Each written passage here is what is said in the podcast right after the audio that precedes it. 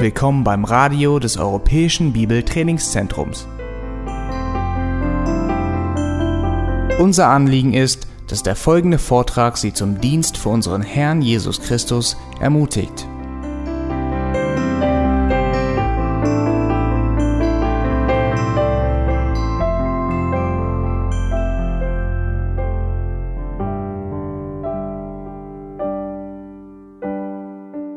Also wir Christen freuen uns, wenn es Besucher in der Gemeinde gibt.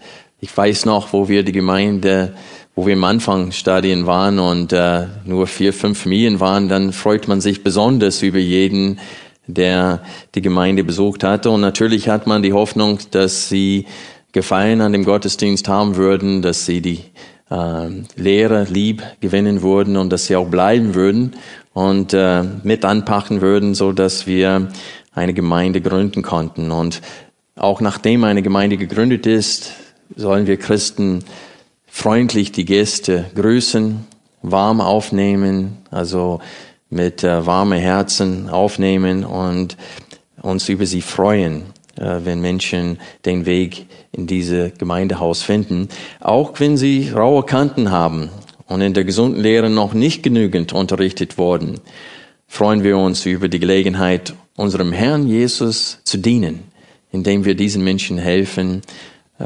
weiter in das Bild Jesu Christi verwandelt zu werden. Aber wir dürfen nicht naiv sein.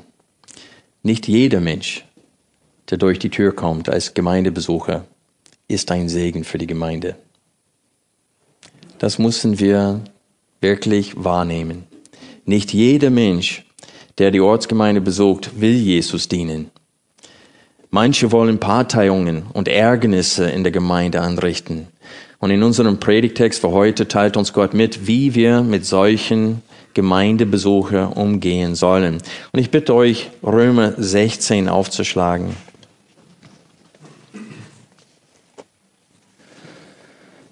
Wir wollen heute ab Vers 16 lesen.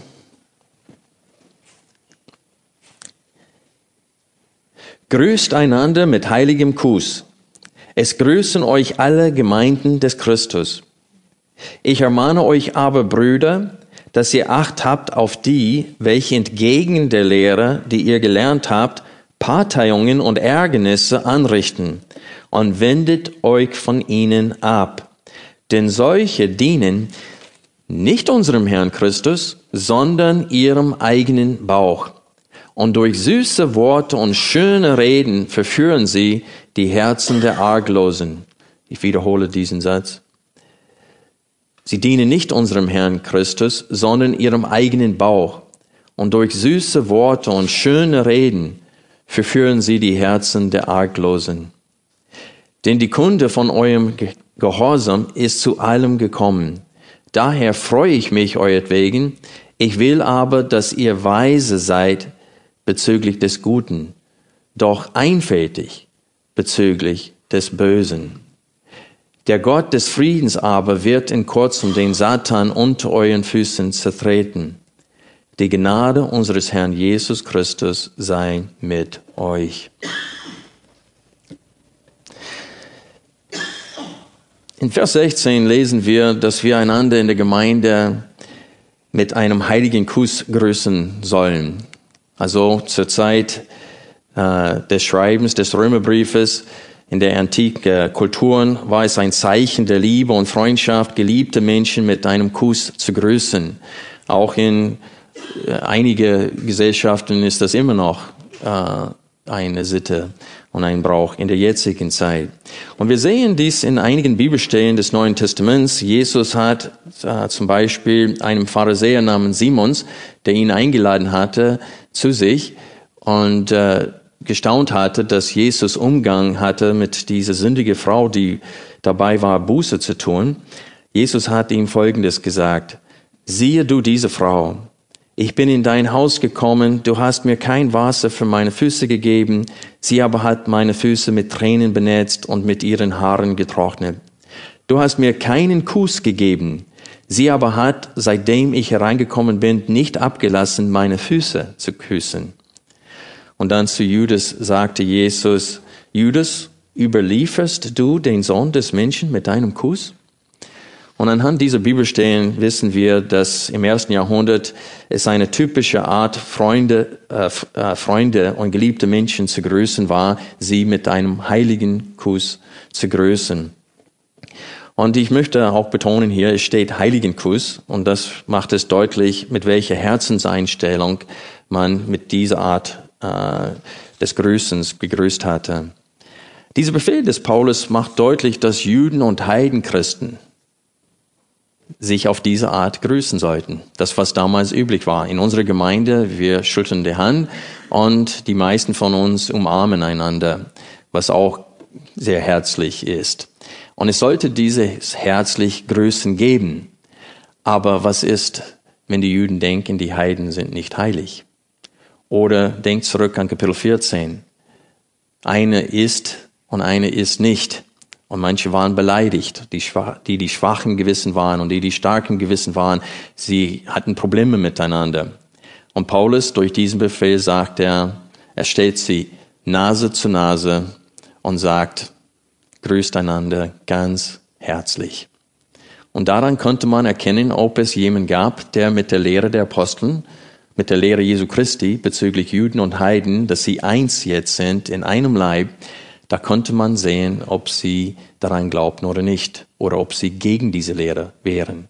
Und so, das war ein strategischer Befehl von Paulus hier in diesem Brief, weil er hat Juden und Heiden gesagt, ihr müsst einander auch grüßen. Nicht nur Juden, Juden und Heiden, Heiden, sondern die Judenchristen und die Heidenchristen sollten einander ganz warm, äh, mit ganz liebevolle Herzen grüßen. Und man konnte daran erkennen, ob sie bereit waren, die Lehre Jesu Christi anzunehmen. Wenn wir unseren Blick jetzt auf Vers 17 richten, dann sehen wir hier, dass Paulus die Gemeinde auffordert, gewisse Menschen zu meiden. Ich lese diesen Vers nochmal vor. Ich ermahne euch aber, Brüder, dass ihr Acht habt auf die, welche entgegen der Lehre, die ihr gelernt habt, Parteiungen und Ärgernisse anrichten und wendet euch von ihnen ab. In der Schlachtübersetzung steht es, meidet sie, meidet solchen. Also diese Ermahnung steht im starken Kontrast zu der Ermahnung in Vers 16, nämlich grüßt einander mit heiligem Kuss. Seht ihr das? Also in der Regel sollen wir alle Gemeindebesucher, die im Glauben sind, äh, grüßen und äh, denen willkommen heißen in der Gemeinde. Aber es gibt welche, mit denen wir das nicht tun sollen. Natürlich weiß man das nicht beim Hello. Das offenbart sich mit der Zeit und wir werden das auch sehen im Text, woran wir das erkennen können. Aber es ist klar hier, dass in der Regel sollen wir alle grüßen und alle aufnehmen. Aber Paulus sagt hier an dieser Stelle, äh, merkt euch die, die gegen die Lehre, die ihr empfangen habt, lehrt und auftreten. Also wenn wir bedenken, dass Paulus diese Gemeinde in Rom sehr stark ermahnt hatte, in Kapitel 12 und 13 äh, zu lieben, gegenseitig zu lieben, sogar ihre Feinde zu lieben und nicht Böse mit Bösem zu vergelten. Und dann in Kapitel 14 und 15 steht es, nimmt einander auf. Dann kommt dieser Befehl, es gibt aber welche, die ihr nicht aufnehmen sollt. Und so, wir müssen wissen, dass Paulus äh, berechtigterweise, weil er so vielen solchen Menschen auch begegnet ist, die gegen die Lehre Jesu Christi, gegen die Lehre der Apostel lehren und solchen sollte man merken und nicht aufnehmen. Wir lesen in Vers 19, dass Paulus sich freut über den Gehorsam dieser Gemeinde in Rom und er mahnt sie aber trotzdem, die Menschen auf eine Merkliste zu setzen, die Parteiungen und Ärgernisse in der Gemeinde verursachen wollen. Und das Verb hier in der Befehl, Acht habt, oder dass sie Acht haben sollten, äh, wird in der Urschrift buchstäblich mit, äh, bedeutet in der Urschrift buchstäblich beobachten. Das ist das Wort scopain. Das ist äh, ein Infinitiv als Verb hier.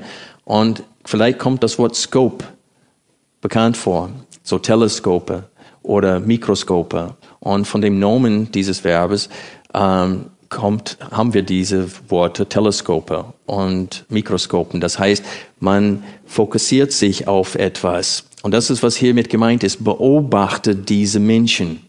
Merke sie. Lass sie nicht aus euren Augen raus. Lass sie nicht Unheil in der Gemeinde anrichten. Beobachte diese Menschen. Stelle fest, wer sie sind und was sie tun. Man könnte das regelrecht so übersetzen, nimmt solche Menschen unter die Lupe. Nimmt sie unter die Lupe. Solche Menschen sollen auf eine Merkliste kommen und alle in der Gemeinde sollen sich von solchen abwenden. Das Meiden in der äh, Schlachterübersetzung trifft zu, aber ist meines Erachtens nicht stark genug. Hier steht es wirklich, wendet euch von solchen ab. Das heißt, das ist noch stärker ausgedrückt als nur meiden. Wo es hauptsächlich die Verantwortung der Leiterschaft ist, ihr Lehrer und auch Streitsüchtigen zurechtzuweisen, wir werden nachher ein paar solche Bibelstellen betrachten, ist es die Verantwortung der gesamten Gemeinde, Gemeinde, sich von solchen Menschen abzuwenden. Und ich möchte als erstes anhand der Verse 17 und 18 heute betonen, dass auch gesunde Gemeinden von Menschen geplagt werden, die Probleme machen wollen. Es ist äußerst naiv zu denken, dass jeder Mensch, der durch die Türen einer Ortsgemeinde kommt, ein Segen für die Gemeinde sein wird. Die Apostel warnen an vielen Stellen, dass es ihr Lehrer und auch Streitsüchtigen geben werden, die Parteiungen und Ärgernisse verursachen. Also Vers 17 lässt erkennen, dass Paulus davon ausgeht, dass es bereits solche in Rom gibt. Denn er sagte, merke solche, die der Lehre der Apostel nicht gehorchen. Also wir dürfen nicht so naiv sein, als zu denken, dass jeder Gemeindebesucher Gott gefallen möchte. Manche Menschen müssen gemieden werden, denn sie verursachen durch ihre fremde Lehre Parteiungen in der Gemeinde. Und in Vers 18 teilt Paulus mit, warum sie dies tun. Es steht hier, weil sie nicht Christus dienen, sondern ihrem eigenen Bauch. Denn sie wollen die Herzen und damit die Anerkennung der Arglosen für sich gewinnen. Deswegen sollen Christen, sobald sie festgestellt haben, dass jemand gegen die Lehre der Apostel lehrt und seine eigene Überzeugungen in der Gemeinde verbreiten will, diese Person meiden. Also sicherlich sollen solche Personen bei den Ältesten angemeldet werden. Die sollen nicht nur gemieden werden, die sollen, äh, sag mal, vermeldet werden. Das heißt, und eine gute Bibelstelle dafür ist 1. Korinther 1, Vers 11. Ich lese diesen Vers vor, ihr braucht ihn nicht aufschlagen. Paulus teilt der Gemeinde in Korinth mit, woher es weiß, dass es Parteiungen unter denen gibt. Denn es ist mir durch die Hausgenossen der Chloe über euch bekannt geworden, meine Brüder, dass Streitigkeiten unter euch sind. Also es ist schon richtig, dass solche Menschen bei den Ältesten angemeldet werden. Und so, wenn Paulus sagt hier, dass man sich von solchen abwenden soll, das heißt nicht, dass das die einzige Reaktion auf solche Menschen sein soll. Man soll sie, wenn nötig, auch zurechtweisen, aber auch anmelden bei den, bei, der, bei den Leitern der Gemeinde. Und wir werden nachher sehen, auch warum sie angemeldet werden sollen. Also ist es richtig und gut, dass solche Probleme den Ältesten der Ortsgemeinde angemeldet werden. Aber Paulus gibt uns hier, wie gesagt, die Hauptreaktion. Wendet euch von solchen ab. Das heißt, habt nichts mit solchen Menschen zu tun. Warum hat Paulus an dieser Stelle uns nicht aufgefordert, mit solchen zu debattieren?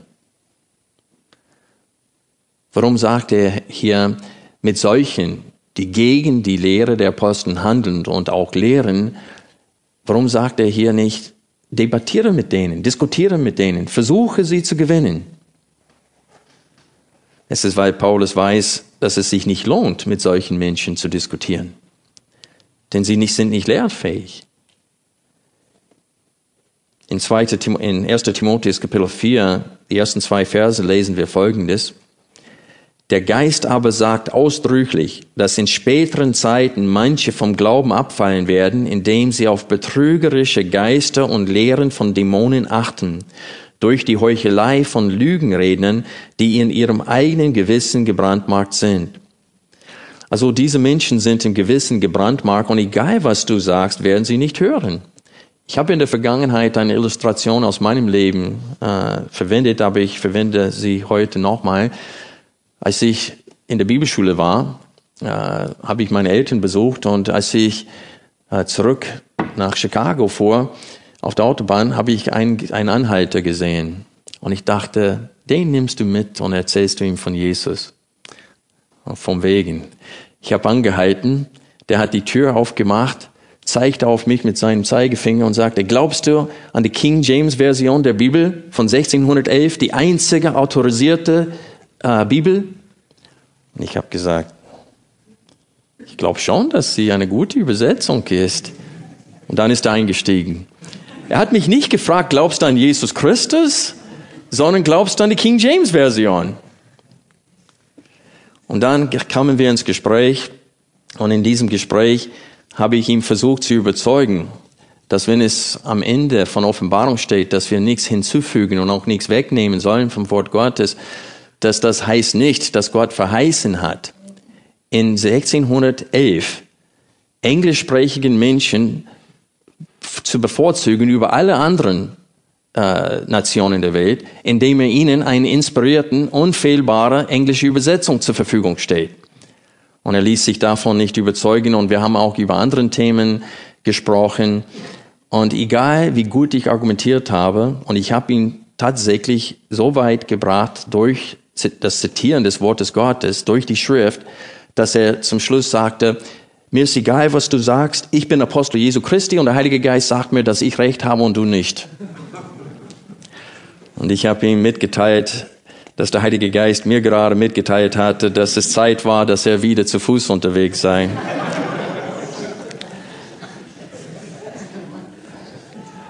Also es gibt solchen, mit denen man nicht diskutieren kann. Man kann kein vernünftiges Gespräch mit denen führen.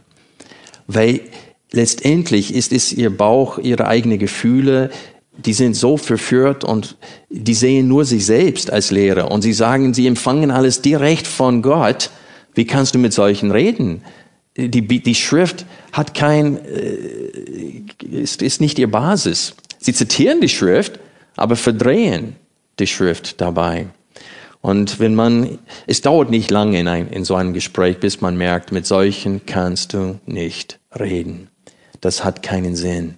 Also wendet euch von solchen ab. Und das ist, was Paulus hier in diesem Text meint. Er meint genau solchen, die nur Probleme und Parteiungen und Ärgernisse in die Gemeinde verursachen wollen, anrichten wollen.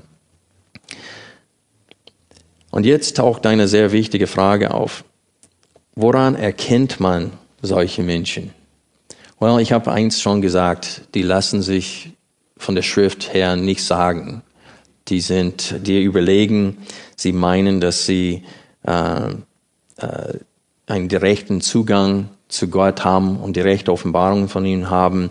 Aber man muss noch eine Frage stellen, um, die, um solche Menschen, die hier beschrieben werden als solche, die, welche entgegen der Lehre, die ihr gelehrt habt, Parteiungen und Ärgernisse anrichten, um sie zu erkennen, muss man diese Lehre haben, selbst, nicht wahr?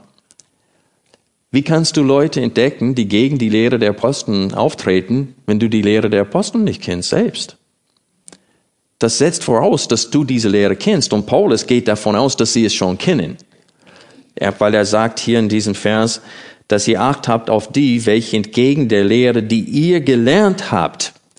Aber Paulus definiert nicht, was diese Lehre ist. Er sagte, die ihr gelernt habt. Ähm, und es ist wichtig, dass wir verstehen, dass das die Lehre der Aposteln war. Äh, Gerald hat heute Morgen aus Apostelgeschichte 2, Vers 42 gelesen. Er hat das ganze Kapitel vorgelesen. Und da steht es, dass die Urgemeinde der Lehre der Aposteln hingegeben waren. Das heißt, die Lehre der Aposteln, was ist die Lehre der Aposteln? Es ist die Lehre Jesu Christi. Die sind Aposteln Jesu Christi. Und am Ende von Matthäus, wo dieser Missionsbefehl gegeben wurde, hat Jesus gesagt, geht in alle Welt und macht alle Nationen zu Jungen, indem ihr sie auch tauft, auf dem Namen des Vaters, des Sohnes und des Heiligen Geistes und indem ihr euch denen beibringt, alles zu, was? Gehorchen, was ich euch befohlen habe. Und so, die, Jesus hat drei Jahre lang seine Jünger unterrichtet und dann sie eingesetzt als Aposteln. Apostel heißt einfach Gesandter. Und er hat sie dann ausgesandt mit seiner Lehre. Und so die Lehre der Aposteln ist die Lehre Jesu Christi. Es ist die Lehre der, des gesamten Wortes Gottes. Und die müssen wir kennen. In Schlag bitte 1. Timotheus auf. Hier nennt Paulus diese äh, Muster, das Muster der gesunden Worte oder das Vorbild der gesunden Worte, nennt er das das anvertraute Gut. Es ist interessant, dass Paulus zum Schluss seines Lebens Briefe an Pastoren schrieb.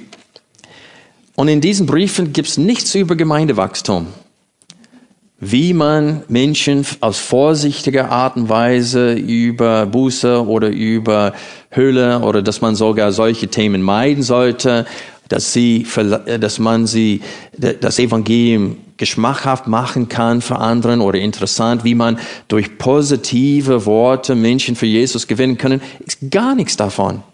Null. In 2. Timotheus sagt Paulus, ich werde bald sterben. Und was lag ihm auf dem Herzen? Dass die Gemeinde in der Lehre und in der Praxis rein sei. Dass sie die Lehre nicht preisgeben, um des Friedens willen. Dass sie festhalten, das Vorbild der Lehre. Und das sehen wir am Ende von 1 Timotheus Kapitel 6, Vers 20. Er sagt, O Timotheus, bewahre das anvertraute Gut, indem du die unheiligen leeren Reden und Einwände der fälschlich sogenannten Erkenntnis meidest, zu der sich einige bekennen und von dem Glauben abgehrt sind. Und so er sagt ihnen, haltet fest an das anvertraute Gut, bewahre das anvertraute Gut. Und was ist das anvertraute Gut? Wo Paulus hat am Anfang von 1. Timotheus gesagt, das Evangelium, das mir anvertraut wurde. Und so es beinhaltet auf jeden Fall das Evangelium. Und wenn wir 2. Timotheus Kapitel 1 betrachten, Paulus hat so ein Wortspiel hier ab Vers 12. Und er sagt, um diese Ursache willen leide ich dies auch, aber ich schäme mich nicht, denn ich weiß, wem ich geglaubt habe und bin überzeugt, dass er mächtig ist, und hier ist die Erbefehle zu bevorzugen über die Schlachter, mächtig ist, mein anvertrautes Gut bis auf jenen Tag zu bewahren. Das heißt, Paulus sagte, ich habe mein Leben und alles, was mir kostbar ist, dem Herrn anvertraut, und er ist fähig, es zu bewahren.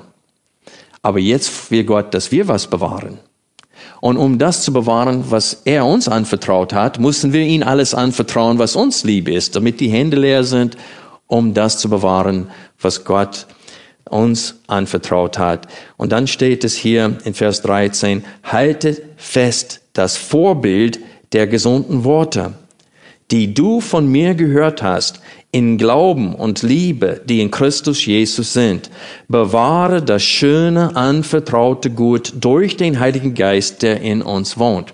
Und so Paulus definiert hier die Lehre der Aposteln als das Vorbild der gesunden Worte.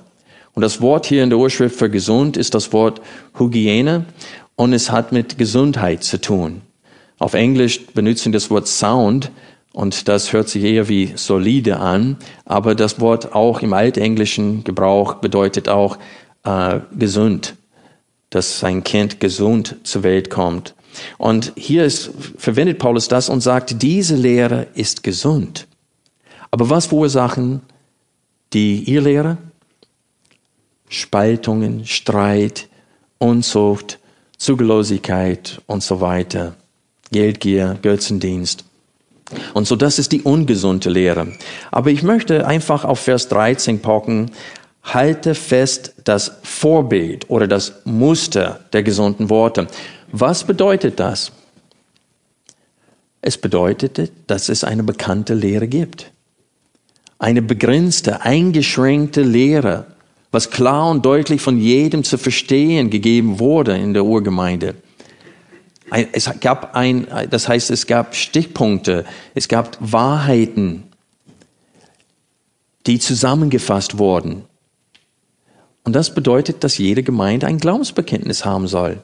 Freunde, es reicht nicht, wenn wir ihr Lehre bekämpfen wollen, zu sagen, die Bibel ist mein Glaubensbekenntnis. Das sagen auch die Zeugen Jehovas, das sagen die Mormonen, das sagt dieser Apostel, der in meinem Auto eingestiegen ist. Also jeder sagt, die Bibel ist meine Grundlage. Aber wie gehen sie mit diesem Buch um? Dieses Buch falsch ausgelegt ist nicht das Wort Gottes. Überlegt euch, dass die Bibel falsch ausgelegt ist nicht das Wort Gottes. Dann hat man ein Menschenwort oder eine Lüge, aber nicht das Wort Gottes mehr. Und so deswegen soll jede Ortsgemeinde eine gut ausgearbeitete Glaubensbekenntnis, das größer ist als ein DIN A5 Blatt. Und in vielen Gemeinden haben sie nur ein paar Stichpunkte bezüglich des Wesens und des Werkes Jesu Christi, aber bezüglich der Rolle des Vaters in der Rettung gar nichts. Bezüglich des Heiligen Geistes auch so gut wie gar nichts. Und es ist wichtig, dass wir verstehen, dass wir unter die Lehre der Apostel, die wir, äh, wodurch wir ihr Lehre erkennen sollen, dass das alles in Römer 1 bis 11 zu finden ist. Das ist die gute Nachricht an euch. Wenn ihr Römer 1 bis 11 gut kennt und Epheser 1 bis 3, dann habt ihr die Lehre der Apostel. Da habt ihr eine super Zusammenfassung der wichtigsten Wahrheiten der Schrift. Was haben wir in Römer 1 gesehen? Alle sind ohne Ausrede vor Gott. Heiden und Juden, alle gesamt sind in der Sünde gefallen. Die Heiden suchen Gott nicht mal. Gott hat sie dahin gegeben. Sie sind ohne Gott und ohne Hoffnung in der Welt. Paulus nennt sie die Fernen und er sagte, wir Juden sind die was? Die, die am nahesten zu Gott. Wir sind die Nahen. Aber er sagt, aber es hat uns nichts genützt, weil wir haben auf falsche Art gesucht. Und sogar unseretwegen wurde Gottes Name gelästert unter den Heiden. Und so diese Lehre der total der Verdorbenheit des Menschen ist ein absolut unverzichtbare Lehre. Es ist die Grundlage für ein richtigen Verständnis der Gnadenlehre. Und dann Paulus ab Kapitel 4 in der Römerbrief, er legt die Gnade Gottes aus. Das sind nicht Optionen, was in Römer 9 bis 11 steht. Man kann diese Kapitel nicht meiden und die gesunde Lehre haben. Wenn du Römer 1 bis 11 hast, hast du ein super Glaubensbekenntnis. Wenn du das verstanden hast, was da steht und nicht so verdreht hast, dass es deine Empfindungen, die wiederum von deiner Kultur geprägt sind, von Humanismus und so weiter sondern wenn ihr wirklich das übernimmt, wie Paulus es da äh, dargelegt hat. Also Paulus hat sich sehr viel Mühe in dem Römerbrief, ein ganz klares Glaubensbekenntnis zu geben. Ganz klar hat er die, Gnade, die, die Lehre der Gnade ausgelegt. Warum? Damit es Einheit gebe zwischen Juden und Heiden. Damit jeder, der wirklich wiedergeboren ist, dass er die anderen, die wirklich wiedergeboren sind, auch aufnimmt auch wenn sie, sie ihm unsympathisch sind oder aus ganz anderen Kulturen sind, auch wenn er schlechten Mundgeruch hat. Er soll sie aufnehmen und diese Lehre macht das deutlich. Und dann in den Kapiteln 12 bis 16, das gehört auch zur Lehre der Aposteln. Dort wird es uns gesagt, dass wir keinem Böse mit Bösem vergelten dürfen, dass wir schuldig sind, allen Menschen zu lieben. Das gesamte Gesetz ist in einem Wort zusammengefasst, liebe deinen Nächsten wie dich selbst. Und wir sehen hier Kapitel 1 bis 11, was die Gnade ist, und Kapitel 12 bis 16, was die Gnade von uns fordert. Und das ist die Lehre der Aposteln. Also wenn ihr den Römerbrief gut kennt, dann seid ihr gut ausgerüstet, ihr Lehre zu erkennen, und solchen zu widerstehen. Das ist die gute Nachricht. Denn wir haben, wir, sind, wir finden uns in Kapitel 16. Also wir haben dieses Buch gründlich betrachtet. Das Problem mit solchen Menschen, die gegen die Lehre der Apostel auftreten, ist, sie sehen sich selbst nicht als das Problem. Die sind blind. Sie meinen im Recht zu stehen. Sie sind voll von sich selbst überzeugt. Sie sehen sich selbst, wie gesagt, im Recht. Und sie dienen Jesus Christus nicht, sondern ihren Appetiten. Und sie sind meistens nicht in der Lage zu unterscheiden zwischen Geschmack und tatsächlich Lehre. Was fordert die Bibel tatsächlich? Und sie wollen ihr Geschmack oder ihre, ähm, ihre Verständnisse von, im Bereich Gewissensfragen durchsetzen. Wir kommen jetzt zum zweiten Hauptpunkt der heutigen Predigt, nämlich die Motivation der Verursacher von Streit und Parteiungen. In Vers 18 lesen wir, denn solche dienen nicht unserem Herrn Christus, sondern ihrem eigenen Bauch und durch süße Worte und schöne Reden, das heißt Schmeichelei, verführen sie die Herzen der Arglosen. So diese Menschen dienen Christus nicht, sondern ihrem eigenen Bauch, sagt Paulus. Und das erinnert uns an die Stelle in Philippe 3. Schlag bitte Philippe 3 auf, die Verse 17 bis 19. Paulus verwendet dasselbe Wort in der Urschrift hier für Bauch. Philippe 3, Vers 17. Seid miteinander meine Nachahmer, Brüder, und seht auf die, welche so wandeln, wie ihr uns zum Vorbild habt. Also ich ihr hier, hier ist genau das Gegenteil. Da hat er gesagt, seht auf die, die nicht nach diesem Vorbild wandeln, merke sie und meide sie. Und hier drückt er sich positiv aus und sagt, schaut auf die, die diese Lehre gehorchen und macht solchen dir zum Vorbilder. Amt solchen nach. Und so hier ist es genau dasselbe ausgedrückt, nur hier positiv und in Römer 16, Vers 17 negativ. Und dann in Vers 18 hier, Philippa 3, 18, denn viele wandeln, von denen ich euch oft gesagt habe, nun aber auch mit Weinen sage, dass sie die Feinde des Kreuzes Christi sind. Das heißt, als Paulus diesen Brief diktiert hatte und als es niedergeschrieben wurde, hat Paulus geweint. Die Tränen liefen sein Gesicht runter, während er diesen Abschnitt liest. Und wenn wir die, den Abschnitt davor lesen, lesen wir, dass Paulus gegen die Juden spricht hier in diesem Abschnitt, die als gewaltige Ehelehrer aufgetreten sind, indem sie gesagt haben, du musst das Gesetz Mose halten. Es ist Gnade plus Gesetz, um errettet zu werden. Und Paulus sagte, da sind viele solchen, die als Feinde des Kreuzes Christi sind. Und da sind Menschen, die sagen, wo Jesus gesagt hat am Kreuz, es ist vollbracht. Die anderen sagen, nee, nee, nee, nee, nee, nee, nicht ganz. Wir müssen etwas dazu beitragen. Und das sind die Feinde des Kreuzes, weil sie sagen, zusätzlich zur Leistung Jesu Christi am Kreuz müssten wir etwas beitragen, um errettet zu werden. Und dann sagt Paulus hier, Vers 19, über ihre Motivation, deren Ende verderben, deren Gott der Bauch und deren Ehre in ihrer Schande ist, die auf das Irdische sinnen. Also wenn Paulus sagt, dass ihr Gott ihr Bauch ist, dann meint er das, was sie motiviert, nämlich diese fleischlichen, irdischen Begierden. In Apostelgeschichte 20 die Verse 29 bis 30 haben wir eine andere Stelle, woran wir erkennen können, was Paulus meint, wenn er sagt, dass die, diese Menschen ihrem Bauch dienen. Ich lese diesen Text vor. Apostelgeschichte 20, Vers 29. Ich weiß, dass nach meinem Abschied grausamer Wölfe zu euch hereinkommen werden, die die Herde nicht verschonen.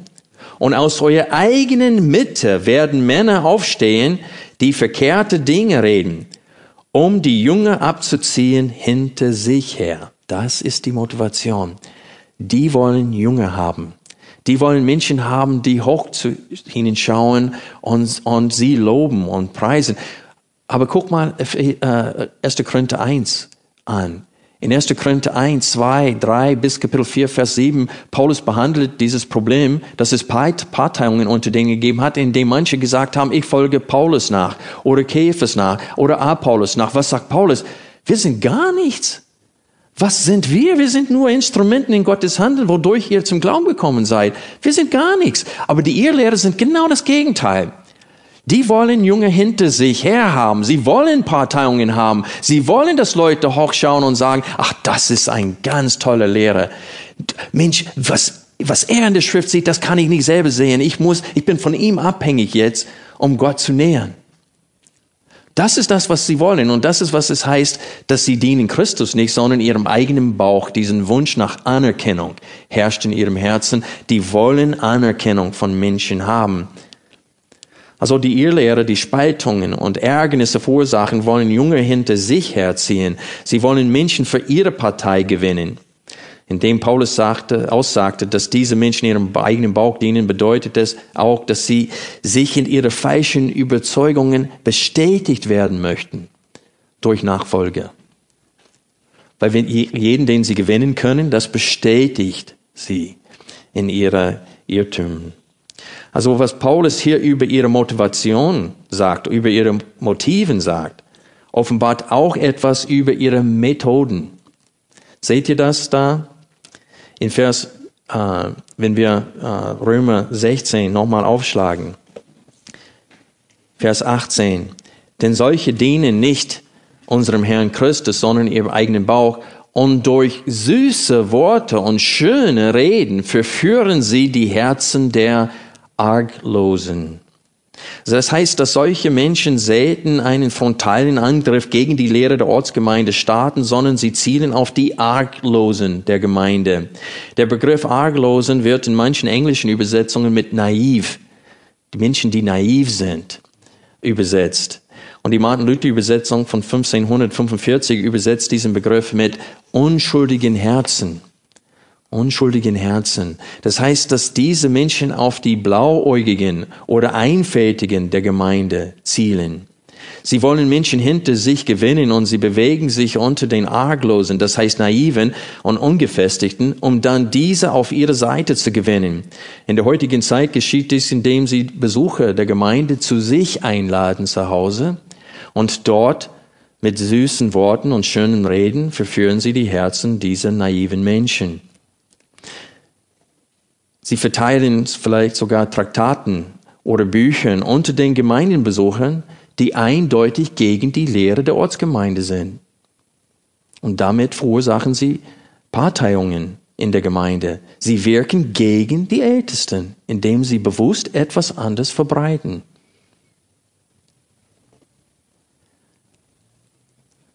Also diese Menschen sind von ihrer Sache überzeugt und lassen sich von der Lehre der Apostel nicht überzeugen. Sie halten fest an ihre Überzeugung und wollen auch andere in der Gemeinde hinter sich herziehen, sodass auch sie diese Überzeugungen haben. Wenn ihr Partei stark genug ist und sie meinen genug äh, Menschen gewonnen zu haben zu ihrem Anliegen, dann vertreten sie ihre Überzeugungen nach außen mit mir und mehr Freiheit, bis es zu einer Spaltung der Gemeinde kommt. Und so sind in der Vergangenheit viele Ortsgemeinden, auch in der jetzigen Zeit, ich würde sagen, wenn ich ein englisches Wort verdeutschen darf, Gemeinden werden gehijackt. Genau wie ein, ein Flugzeug in der Luft von Terroristen übernommen wird oder wie ein Computer gehackt wird und übernommen wird von außen. Diese Menschen schleichen in die Gemeinde und sie sind nicht zufrieden, bis sie die Gemeinde in die Richtung gesteuert haben, wo sie meinen, die Gemeinde hingehen soll. Und das passiert ständig hier in Deutschland. So viele Gemeinden sind entweder durch die charismatische Bewegung oder durch diese Bill Hybels und Rick Warren Philosophie zu Kirchenwachstum ähm, gespaltet. Und viele, die die Gemeinden gegründet haben, sitzen da nachher und fragen sich, was ist hier passiert? Wie ist das überhaupt zustande gekommen? Wie konnte das passieren? Aus eurer eigenen Mitte werden welche aufstehen. Das heißt, eine Zeit lang sind sie einverstanden mit allem in der Gemeinde, aber dann kriegen sie auch ein Flow, Flow ins Ohr gesetzt. Und dann fangen sie an, anders zu denken. Und dann auf einmal laden sie ein paar Leute zu einer Konferenz ein. Und dann fahren fünf, sechs, sieben Männer aus der Gemeinde irgendwo hin und dann werden sie richtig indoktriniert, für wie sie jetzt äh, Gemeindegründung und Gemeindewachstum nachstreben sollen. Und dann kommen diese zurück in die Gemeinde voll begeistert, verteilen diese ganze Literatur, was sie da auf diese Konferenz bekommen haben. Und so geht das schon los. Oder manche Gemeinden, die Leitung ist einfach nicht stark genug Und sie setzen den falschen Pastor ein. Sie prüfen ihn nicht genug. Sie wissen gar nicht, wo steht er an wichtigen Punkten. Und sie setzen ihn ein und auf einmal, nach ein oder zwei oder drei Jahren, merken sie, boah, wir haben einen Irrlehrer eingesetzt. Einen, der voll in eine andere Richtung die Gemeinde steuern will. Wie konnte das geschehen? Weil man diesen Vers, diesen Abschnitt aus Römer 16 nicht achtet. Man muss solche Menschen beobachten, unter die Lupe nehmen, kennzeichnen, auf eine Merkliste setzen, anderen vor sie warnen und alle sollen sich von solchen abwenden. Ich möchte sagen aber, dass das Abwenden nicht genug ist für eine Ortsgemeinde. Die Ältesten müssen eingeschaltet werden bei solchen. Und sie müssen tätig werden. Deswegen warnte Paulus die Gemeinde in Rom, die Menschen im Auge zu halten, die der gesunden Lehre und Anweisungen der Apostel nicht gehorchen. Und die Ältesten der Ortsgemeinden sollen solchen einen Mahlkorb verpassen, sagt Paulus. Schlagt bitte zwei Stellen mit mir auf. Erstmal 1. Timotheus. Und Paulus hat Timotheus gesagt, ich habe dich aus diesem Grund in Ephesus zurückgelassen dass du ihr Lehren zum Schweigen bringst. Und dann sagt Paulus Timothi, äh, Titus genau dasselbe. 1. Timotheus Kapitel 1, die Verse 3 bis 7 aus der Schlachterübersetzung. Ich habe dich ja bei meiner Abreise nach Mazedonien ermahnt, in Ephesus zu bleiben, dass du gewissen Leute gebietest, in der Befehl ist das zu schwach übersetzt, gebietest, keine fremden Lehre zu verbreiten. Ich wiederhole diesen Satz. Ich habe dich ja bei meiner Abreise nach Mazedonien ermahnt, in Ephesus zu bleiben, dass du gewissen Leute gebietest, keine fremden Lehren zu verbreiten, auch sich auch nicht mit, leg mit legenden und endlosen Legenden und endlosen Geschlechtsregistern zu beschäftigen, die mehr Streitfragen hervorbringen als göttliche Erbauung im Glauben. Das Endziel dieses Gebots aber ist Liebe aus reinem Herzen und gutem Gewissen und ungeheucheltem Glauben. Davon sind einige abgeehrt und haben sich unnützem Geschwätz zugewandt. Sie wollen Lehrer des Gesetzes sein und verstehen doch nicht, was sie verkündigen und als gewiss hinstehen. Und Paulus sagte, solchen musst du zum Schweigen bringen, Timotheus. Ich habe dich extra deswegen dagelassen, dass du denen gebietest, nicht zu lernen, den Mund zu halten, denn sie meinen, etwas zu wissen, liegen aber voll daneben. Und das Gleiche sehen wir in Titus 1, 7 bis 11. Hier kommen die verschiedenen Qualifikationen eines Ältesten und in Vers 9 sehen wir, dass unter anderem das Ältesten in der Lage sein müssen, imstande ist, sowohl mit der gesunden Lehre zu ermahnen, als auch die Widersprechenden zu überführen. Das heißt, ein Ältester muss in der Lage sein, mit der Lehre der Aposteln, mit der Lehre Jesu Christi, Widersprechenden zurechtzuweisen, zu konfrontieren und möglicherweise sie auch gewinnen. Aber wenn sie sich nicht gewinnen lassen, Vers 10. Denn es gibt viele widerspenstige und leere Schwätzer und Verführer, besonders die aus der Beschneidung, denen muss man den Mund stopfen, denn sie bringen ganze Häuser durcheinander mit ihrem ungehörigen Lehren, um schändlichen Gewinnes willen.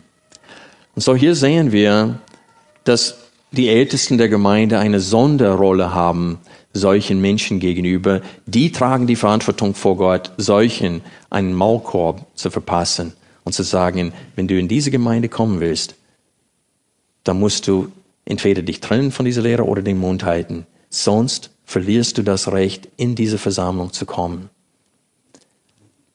Und das sind alle Punkte in Römer 1 bis 11 und 12 bis 16. Nicht nur gewiss, nicht nur Kapitel 4 und 5 oder das Schlussteil von Kapitel 3. Das gesamte, diese gesamte Lehre muss bewahrt werden das anvertraut, weil das ganze, der ganze Römerbrief ist das anvertraute Gut.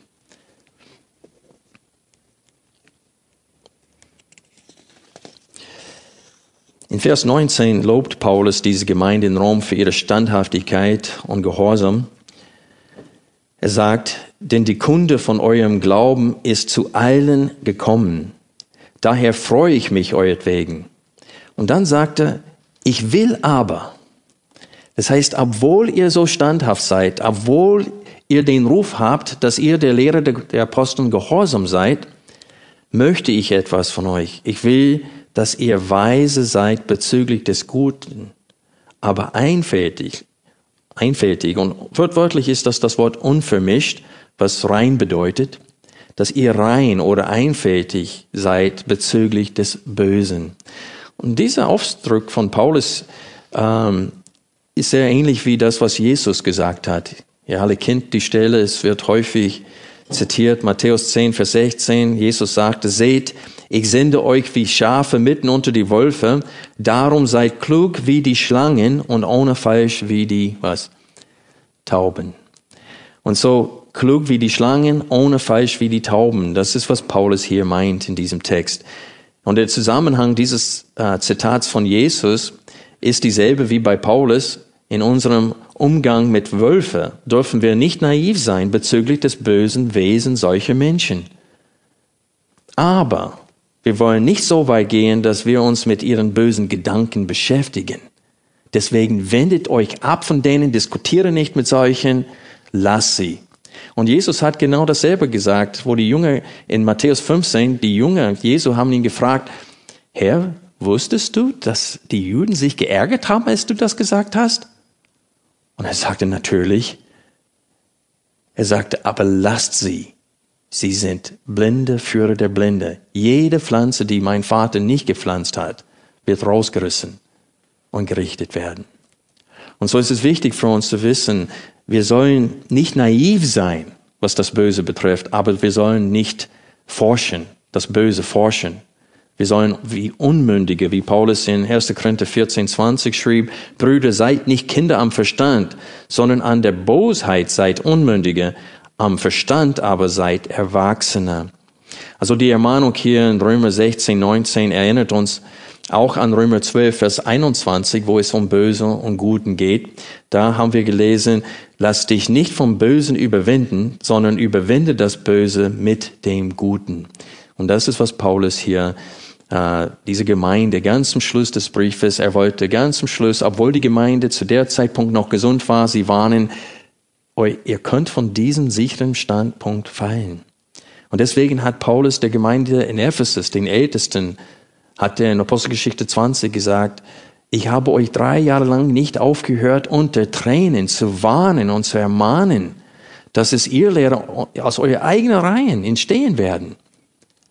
Und so ist es wichtig, dass wir das zum Herzen nehmen, dass auch diese Ortsgemeinde, da sind ständig Leute, die durch die Türen kommen und nicht alle sind gesund.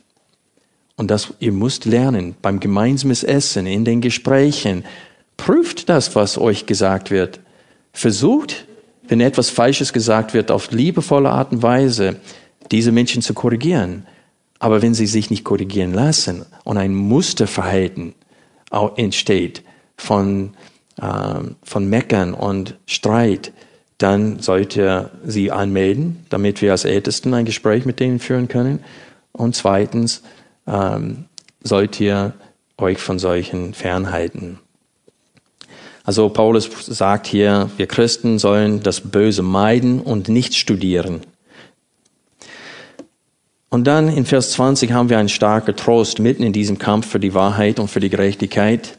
Ich muss euch ehrlich sagen, für Ältesten ist diese, ist diese Vers hier in Vers 20 ein großer Trost, weil wir haben ständig mit Menschen zu tun, die anders gesinnt sind und die Gemeinde in eine ganz andere Richtung bringen wollen, ob das im Bereich Musik ist hier, ob das im Bereich wie gepredigt wird, ob das im Bereich Kinderstunde, ob das im Bereich von wo man parken soll, ab welchem Alter und so weiter. Also wir haben ständig äh, mit Menschen zu tun in diesem Bereich. Und es steht hier, der Gott des Friedens aber wird in kurzem den Satan unter euren Füßen zertreten. Und dieses Wort euren Füßen gibt mir Mut. Weil es ist klar, dass das wird endgültig geschehen, wenn Jesus wiederkommt. Und das, was in 1. Mose 3 steht, dass Er beißt den Messias am Fuß, aber der Messias wird seinen Kopf zermalmen. Und das steht noch aus, das wird kommen. Der ist schon besiegt, aber er ist noch nicht gebunden und in den Feuersee geworfen. Aber der Tag kommt. Und wir können uns darauf freuen.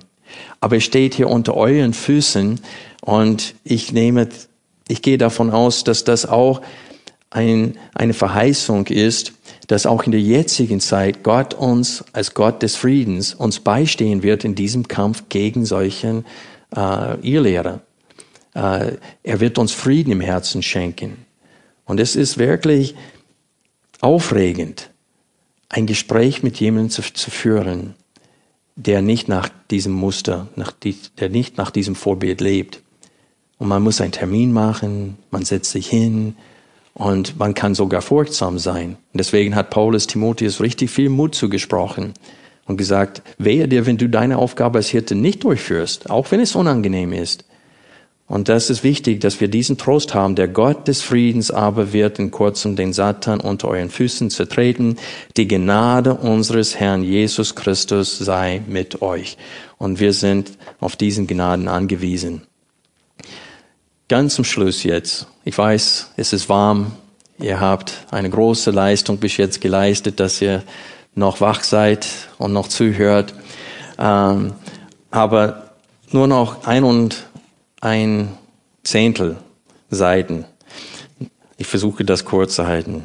Zum Schluss möchte ich euch sagen, dass nicht alle Menschen, die Parteiungen äh, verursachen in der Gemeinde, sind solche wie hier beschrieben. Die kommen nicht mit schmeichelnden Worten und glatte Zungen und versuchen, die Arglosen zu verführen. Dennoch verursachen sie Spaltungen in der Gemeinde. Es gibt Menschen, die möglicherweise ein reines Evangelium haben, aber sie gehorchen den Anweisungen in Römer 14 und 15 zum Beispiel nicht, wo es steht, richtet einander nicht in Gewissensfragen. Und sie fangen an doch zu richten. Warum steht ihr nicht auf beim Beten? Oder warum das? Oder Und die, die können sich nicht der Entscheidung der Ortsgemeinde diesbezüglich, ähm, äh, dass Freiheit gegeben wird der Gemeinde, dass jeder sich selbst entscheidet, ob er das macht oder nicht. Das können sie nicht akzeptieren. Die meinen, es ist Sünde, wenn man es nicht tut. Und sie pochen auf, was ihr Gewissen ihnen sagt, in einem Bereich Gewissensfragen. Und sie sagen, das ist keine Gewissensfrage. Da steht es klar und deutlich in der Schrift. Das ist deutlich. Das ist keine Gewissensfrage. Wir müssen stehen beim Beten. Zum Beispiel. Es gibt auch viele anderen. Und sie fangen an, ihre Unmut zu verbreiten in der Gemeinde. Und sie reden mit anderen, wie siehst du das? Und dann, die freuen sich, wenn sie einen finden, der das genauso sieht wie sie. Und dann fangen sie an, diese Partei zu bilden. Und ihren Unmut und ihre Unzufriedenheit fangen sie an zu verbreiten. Wir haben Mühe gehabt, manchen in dieser Gemeinde zu überzeugen, dass wir die Parkplätze möglichst frei lassen wollen für Gäste und für ältere Leute und für Familien mit vielen Kindern. Und manche hatten echt ihre Not mit dieser Anweisung von uns als Ältesten. Aber ich kann euch sagen, Christa und Steffen, äh, äh, hilf mir mit Nachnamen, äh, nee, Steffen und Susanne Weiler, habe ich es jetzt. Er ist blind. Die sollen auf jeden Fall einen Parkplatz hier finden, aber sie, sie fahren sehr weit. Einen Sonntag haben sie keinen Parkplatz gefunden. Also darum parken wir mit gesunden Beinen drüben. Und wenn ihr eure Autos mir lieben oder die zu träge dazu seid, ich kann als Ältester euch nur sagen, dass das, ihr müsst euch trotzdem fügen. Diesbezüglich. Und so der Punkt ist, ist, dass es gibt solche, die, das sitzt ihnen quer im Bauch und dann gehen sie rum und fragen den anderen, wie siehst du das? Und dann fangen sie an, mit anderen darüber zu reden. Und dann sie verbreiten dieses Unzufriedenheit. Und Menschen, die vorher nicht unzufrieden waren, werden auf einmal unzufrieden. Und sie verpesten anderen damit. Auch solchen sollen zurechtgewiesen werden. Und ich möchte euch sagen, in so einem Fall, wir wollen solchen nicht meiden. Wir wollen uns von solchen nicht abwenden. Was wollen wir tun? Ich gebe euch einen Tipp. Frage sie, warum erzählst du mir das jetzt?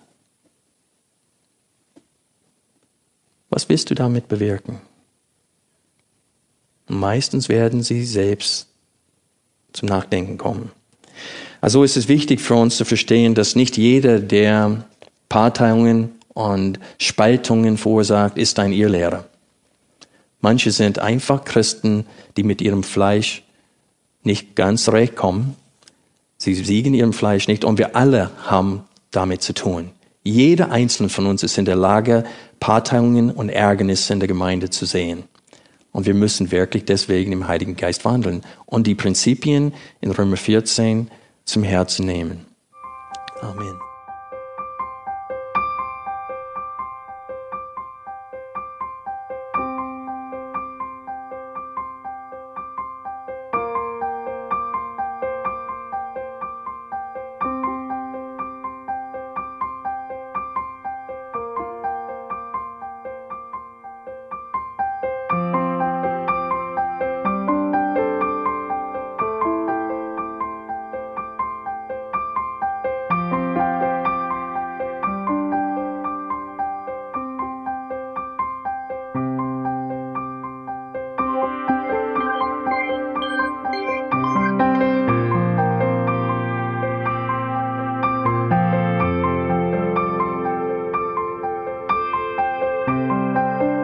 Alle Vorträge unseres Programms, Bücher, DVDs und vieles mehr können Sie bei uns unter www.ebtc-media.org erhalten.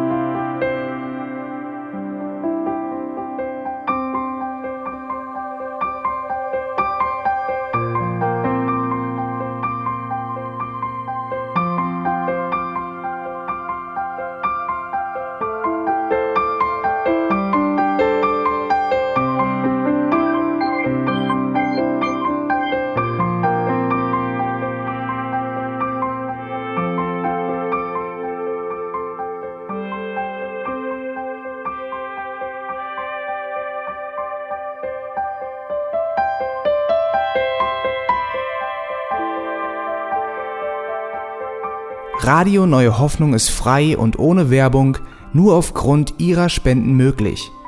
Wenn Sie weitere Informationen dazu finden möchten, wie Sie Radio Neue Hoffnung unterstützen können, besuchen Sie die Webseite www.rnh.de.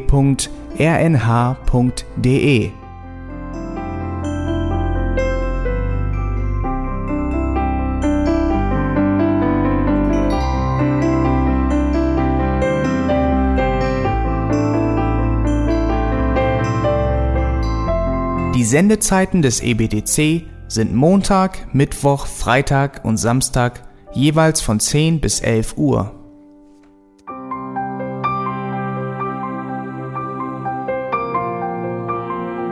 Sie finden uns im Internet unter www.auslegungspredigt.org. Eine E-Mail können Sie uns senden an radio@auslegungspredigt.org. Telefonisch erreichen Sie uns unter 0049 30 60 988 610. Unsere Postanschrift ist EBTC Havelländer Ring 40 in 12629 Berlin, Deutschland.